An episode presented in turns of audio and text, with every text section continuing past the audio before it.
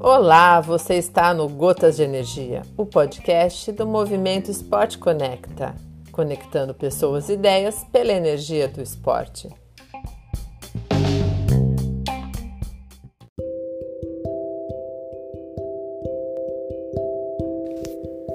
Olá, estou de novo por aqui para falar da importância de descobrirmos e de seguirmos as nossas paixões. Esse é o episódio 2 na primeira mensagem que eu deixei para vocês, eu falei sobre a importância de realizarmos aquilo que amamos fazer. Hoje eu gostaria de falar de uma forma mais prática, sobre a coragem de realmente seguirmos nossos dons, nossos desejos, mas aqueles desejos que partem do fundo do coração.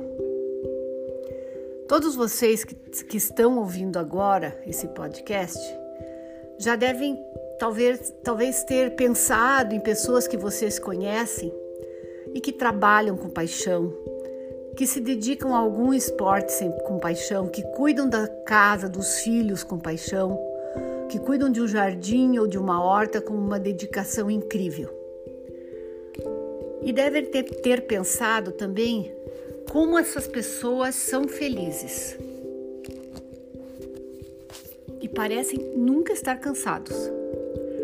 Vocês já viram o brilho nos olhos, a dedicação que parece sem fim, a energia, a forma que eles falam das suas conquistas, dos seus feitos, das suas ações.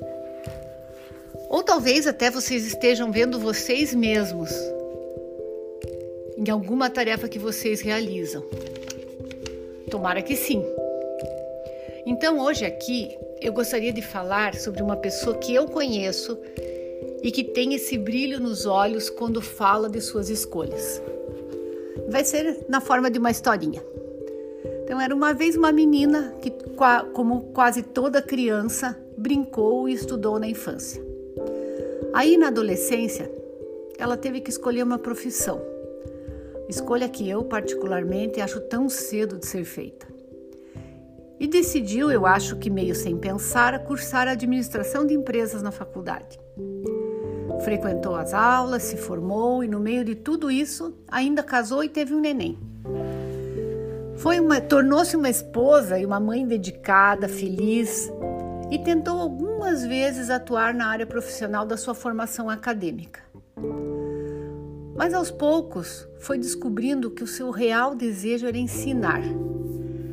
E aquele pensamento ia e vinha. Porém, veio mais uma filha e as tarefas de dona de casa, esposa e mãe tomavam todo o seu tempo. É, não deixavam tempo para esse sonho de ensinar meio adormecido ser realizado.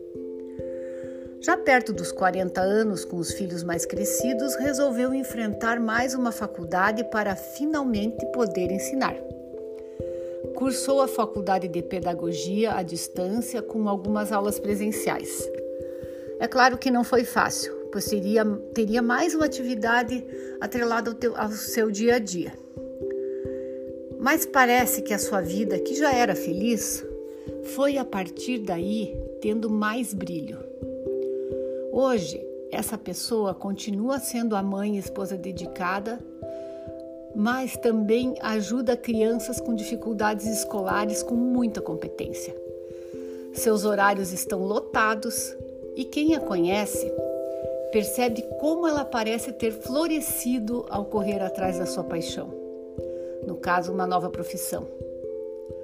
Portanto, a mensagem dessa história é que sempre é hora de inovarmos, de criarmos de ousar, ousarmos acrescentar algo novo à nossa vida.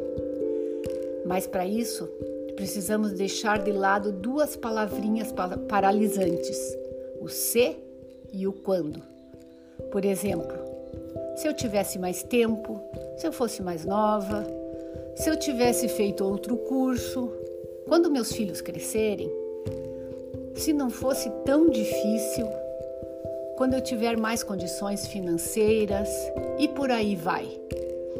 E você, está seguindo sua paixão?